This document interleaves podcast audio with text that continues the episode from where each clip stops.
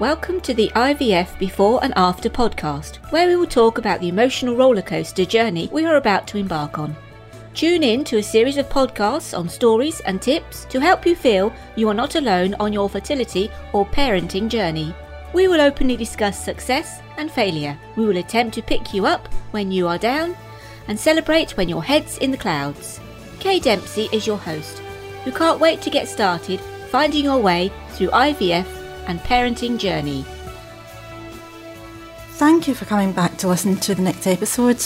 I do hope you're enjoying the post so far, and if there's anything you would like from me to talk about, um, please just drop me a line in either of the reviews section of the podcast or private message me over at the IVF before and after Facebook. Today I was going to talk about another fertility issue, but I thought I would change my mind as I want to share an experience that I went through regarding meditation. And this story will show you the extremes that I, as a person, went to as regarding my fertility. I started with the meditation, going on a an eight week course um, for mindfulness, and then I started doing the an art of living. It was called. It was a book, and in this book, it was telling you that everyone seeks peace and harmony because this is what we lack in our lives from time to time. We'll all experience agitation irritation, disharmony.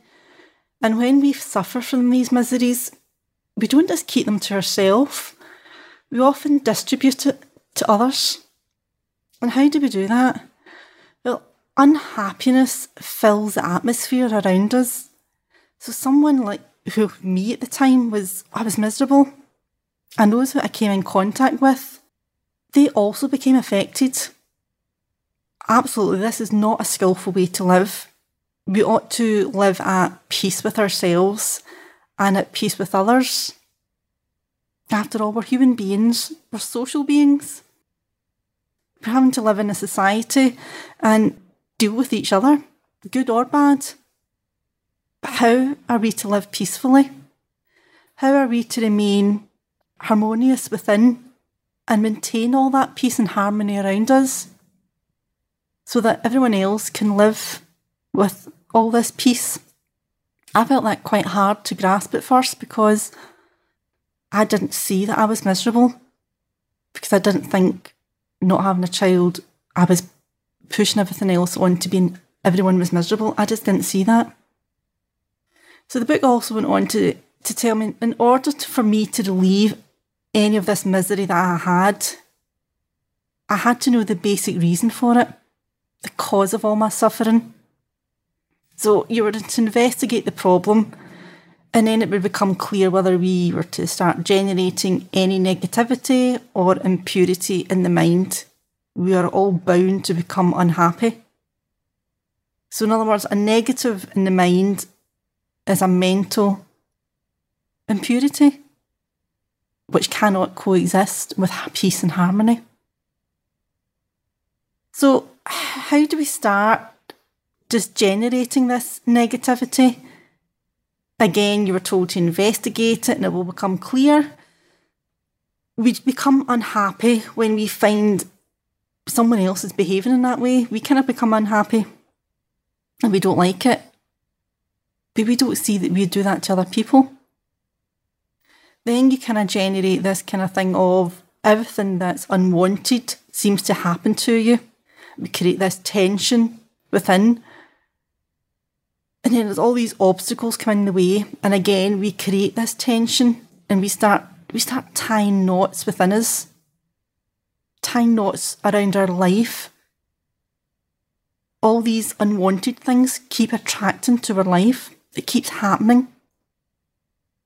And this process of reaction was called is it Gordian knots? So it makes the entire mental and physical structure comes very tense and full of negativity. That life is completely miserable or just tied up in these knots. Now, one way to solve this problem is to kind of rearrange that nothing unwanted happens in your life, that everything keeps on happening exactly as we desire. So again, it's what do we dream? What do we want?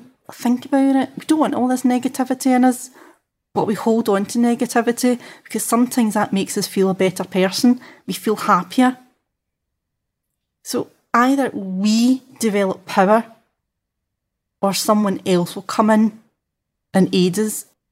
But they have to have that power to see that these unwanted things don't happen and that everything we want happens. It's kind of impossible, isn't it? I don't think there's anyone in the world whose desires are always fulfilled and whose life everything happens according to our, our wishes without anything unwanted which we don't want happening along the way. I just couldn't see that all good things could be in front of me without all the bad negatives coming in. So, how can we stop reacting blindly when confronted with things that we don't like? How can we stop creating tension and remain peaceful? The book, The Art of Living, was wrote by an Indian chap.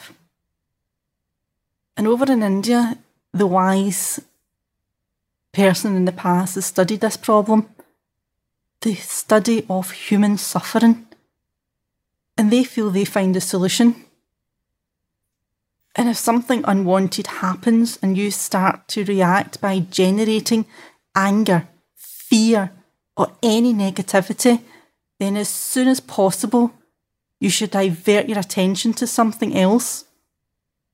A bit like up off the seat, take a glass of water, start drinking it, and your anger won't multiply or it'll begin to subside away. Or when there's negativity coming into you and you're angry, start counting. One, two, three, four, or start repeating a word or a phrase or a mantra. If anyone's listening who is very religious, you'll be able to use one of your chants, divert it into you. They say that this solution would be helpful, it would work, and they say to this day it still works. But why do we not all do it? We're all responsible. So I think it's the mind feels free from any agitation. However, the solution works only at the conscious level. In fact, by diverting the attention, you push the negativity deep into your unconscious. And there you continue to generate and multiply with all this negativity. On the surface, there is a layer of peace and harmony. But in the depths of the mind, there's that sleeping volcano of suppressed negativity, which sooner or later may erupt in a violent explosion. And I think we've all been there, especially when you've been with your partner and you're going through all this mental torture of your fertility and trying to conceive. You always blame the other person as well as yourself. The book also went on to explore even more deeper the inner truth and their search with the experiencing the reality of the mind and the matter within ourselves. It recognised that diverting the attention is only running away from the problem. Escape is no solution. You have to face the problem. Whenever the negativity arises in the mind, just observe it and face it. And as soon as you start to observe a mental impurity, it begins to lose its strength and slowly it will wither away. So, a good solution it avoids both extremes suppression and expression. Burying the negativity in the unconscious will not eradicate it and allowing it to manifest as unwholesome physical or vocal actions will only create more problems. But if you just observe it, and it will pass away, and you will be free of it.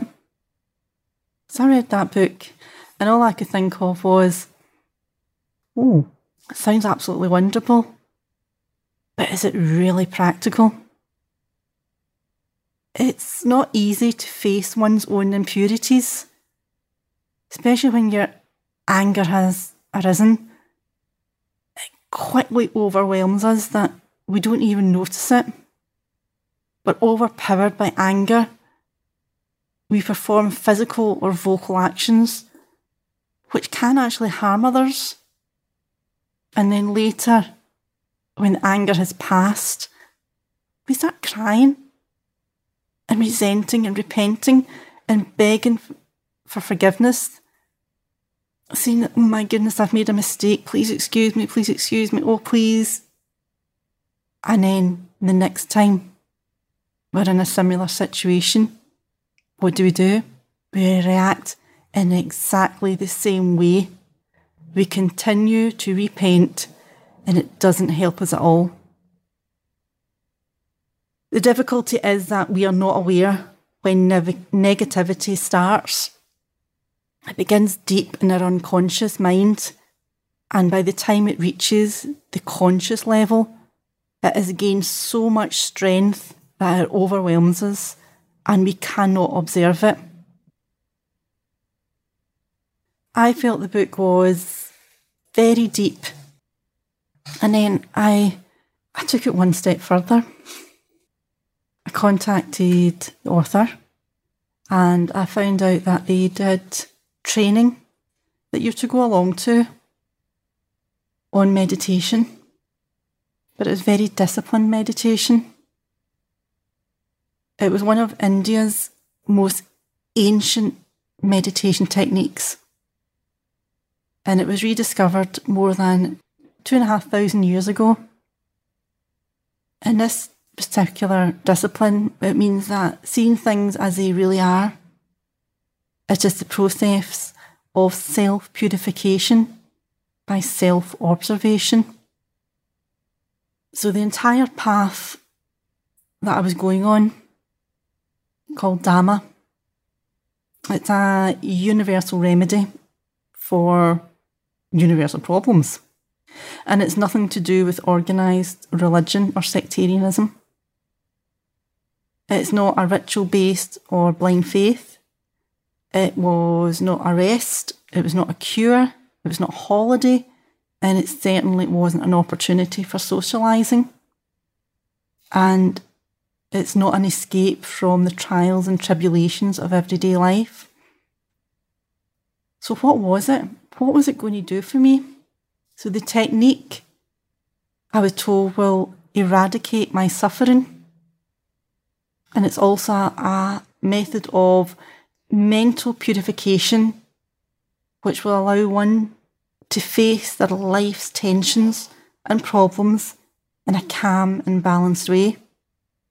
It was an art of living that one can use to make positive contributions to life. So the meditation that aims at the highest of your goals, and it wasn't to cure you, it was never simply a cure for any physical disease. The fertility is not a disease, but you feel it is a disease because it's not letting you get on with your life. However, with this, there was a byproduct of this mental purification, and many psychosomatic diseases are eradicated.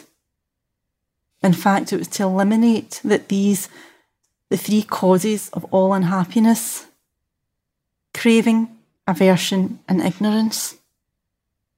With continued practice after you've been here, the meditation will then release the tension developed in everyday life. It will open up these knots tied by the old habit of reacting in an unbalanced way to pleasantness and unpleasant situations. So, the process of the self purification, that's never going to be easy.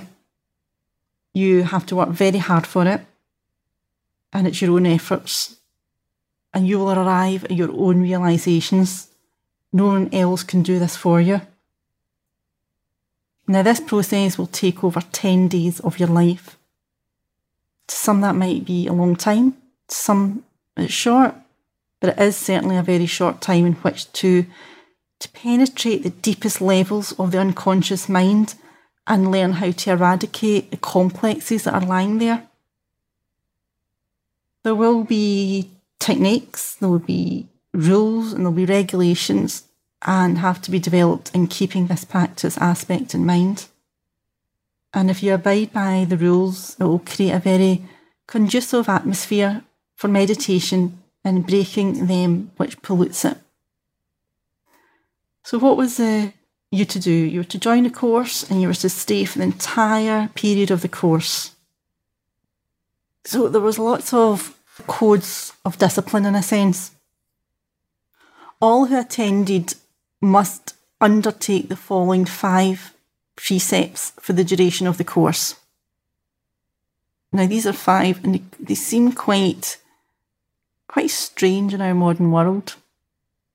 But remember when this was written? You're to one, abstain from killing any being, two, to abstain from stealing, three, to abstain from all sexual activity, four, to abstain from telling lies, and five, to abstain from all intoxicants.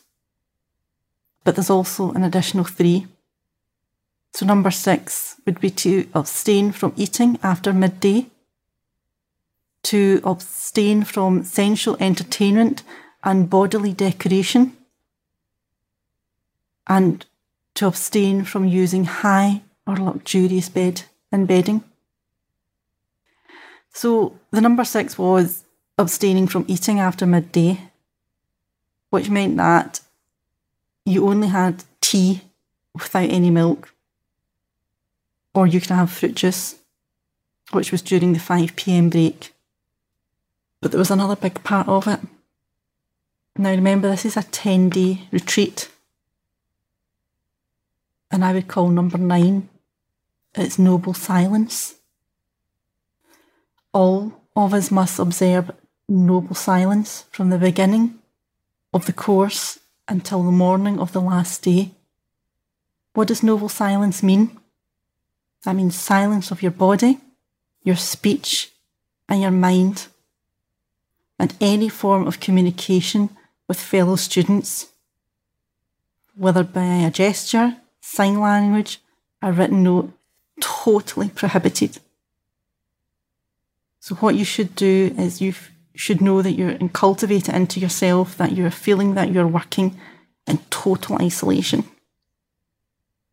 There is also going to be separation of men and women, which means complete separation is to be maintained. Couples, married or otherwise, are not allowed to contact each other in any way during the course. And this also applied to friends or members of, of the same family. Yoga and any physical exercise should be suspended during the course because proper secluded facilities are not available for the course.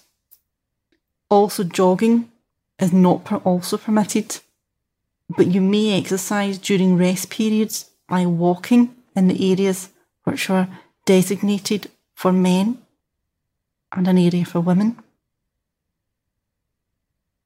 So all of your intoxicants and your drugs. So there was no drugs, there was no alcohol, no others to be brought onto the site at all.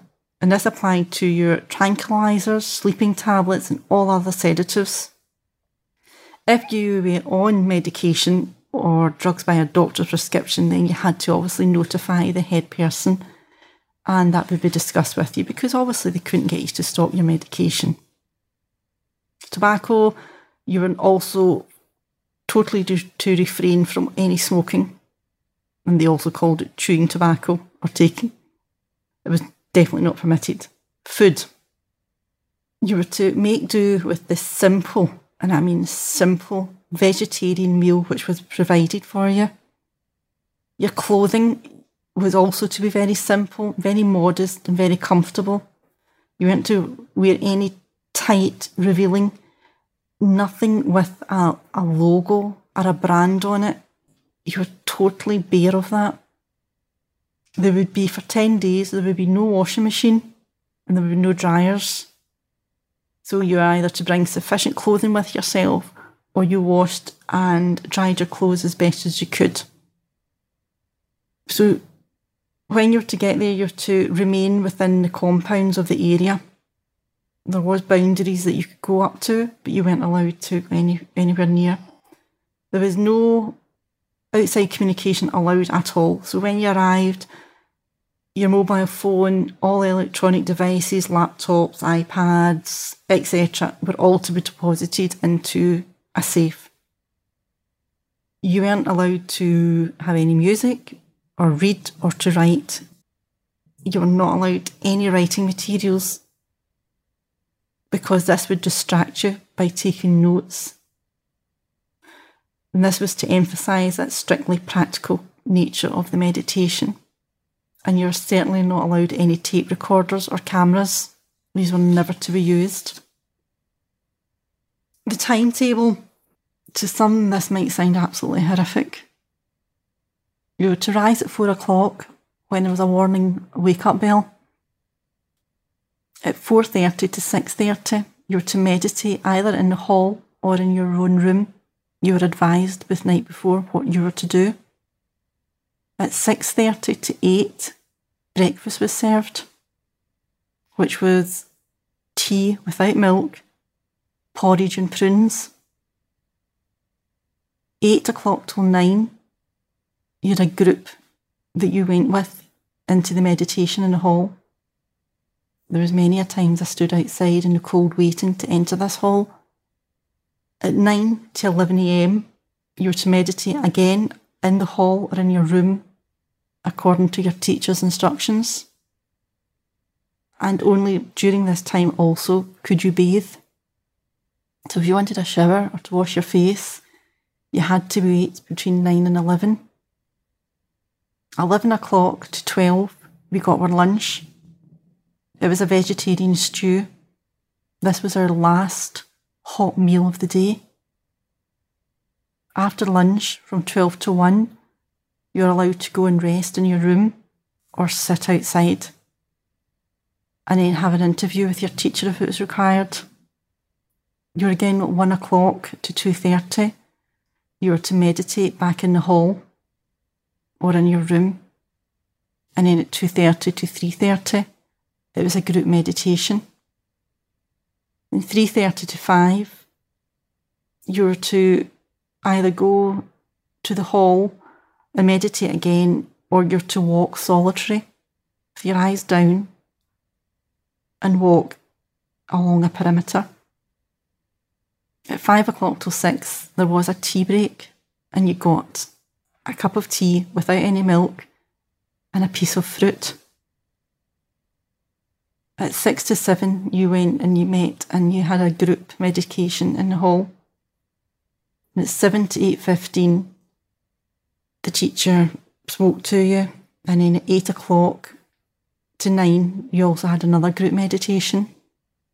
And if there was any questions, you could raise them then after nine at night. And at nine thirty, you were to retire to your room, your solitary room, and lights out. When you hear it all like that, it's quite harsh, and you wonder, can I do it? Well, I, I went on the the 10 day course. It would either make me or break me. I wouldn't advise it for anyone. My husband drove me at the time down to the area, way down in England, between England and Wales it was. And we stayed the night before in a B&B, lovely, absolutely gorgeous um, B&B. And went out for a nice meal. We came back to the hotel and straight to bed, up early the next morning. And we drove to the venue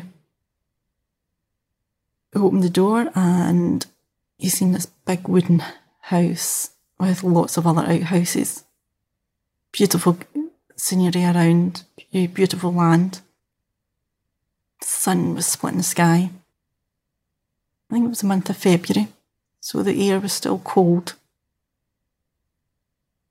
You rang the bell and they come out to you and they greet you, lovely.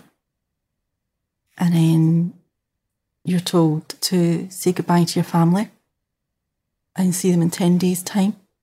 So we said our goodbyes, and I went with my case.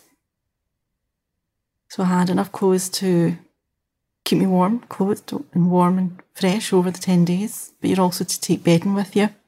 So I had a pillow, a pillowcase, a single duvet, and a duvet cover, and a warm blanket, and along with some fresh towels, etc., for for a shower or toiletries. So it was really the minimum that you had with you, very basic.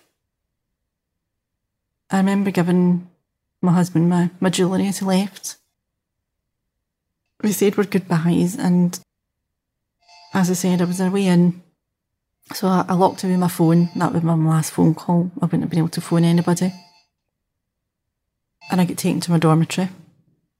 And I had a single room all to myself we all had single rooms, and there was bare wooden bed in the corner with a thin mattress.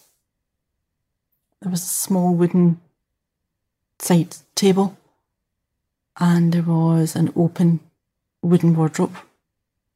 There was no lock on the door. There was a radiator. So you were to unpack and settle in and then you were to move into the big hall and where everybody was. And you could observe everyone coming and going. And we were all from different areas of the country, of the world. And I'm a people watcher. And you could see that people were very stressed, very ill, all looking for answers. So you used to fill in some forums and you handed them in, you went up to your registration, you got your number, and that was you. You're just a number, you're not a name of any clinical. Then you're allowed to have a cup of tea and have some biscuits for you. And then night time came, and you were told to go into a big hall and lots of mats all over the floor for you to sit at. And you were to cross your legs, go into a nice position, and close your eyes and start to meditate. I think that would have been hard for some people just to to sat there because we're all so used to being on the go that we don't sit around doing nothing. So at times you were feeling cold because you were just sitting there and you had to wrap yourself up with nice warm blankets that they gave you. And then there was a bell and you were told that that was to go back to your room, be there for the night, and when the bell outside donged, that was you to get up and you were to go into the, the meditation hall. I had a sleepless night that night. I didn't like it. It was strange because you're out in the middle of darkness and the lights went out in your room and in the dormitories. And there was communal toilets, so if you wanted the bathroom through the night, you had to have your torch and you had to get there. Everything was just so strange. It's eerily quiet. A lot of the time you just sat in your room wondering, why am I here? What am I doing? I really didn't know. Because nobody spoke. The reason for the 10 day silent retreat. So this shows you that it was hard. And when you were out and about for the few days, you were just walking around aimlessly, doing your meditation, and it's supposed to clear your mind. But I'm not actually quite sure if it did clear my mind. It was supposed to last 10 days, but I left after four. I will do another podcast on what it really was like for me and why I left. It'll not be very long, it'll be, short, I will let you know. So thank you for tuning into this podcast. A bit of a strange one. And the next one will be if you want to know more about it, I'll let you know. I wouldn't recommend it. It does push you and it can push you over the edge, but it can give you good results as well. So take care, everyone, and I'll speak soon. Remember, if you like to leave a review and see what you can think of. Bye. Thank you for listening. Please subscribe to IVF Before and After on iTunes or Stitcher and leave a review. Head over to the Facebook community page IVF Before and After or to the website www.ivfbeforeandafter.com for fantastic free stuff.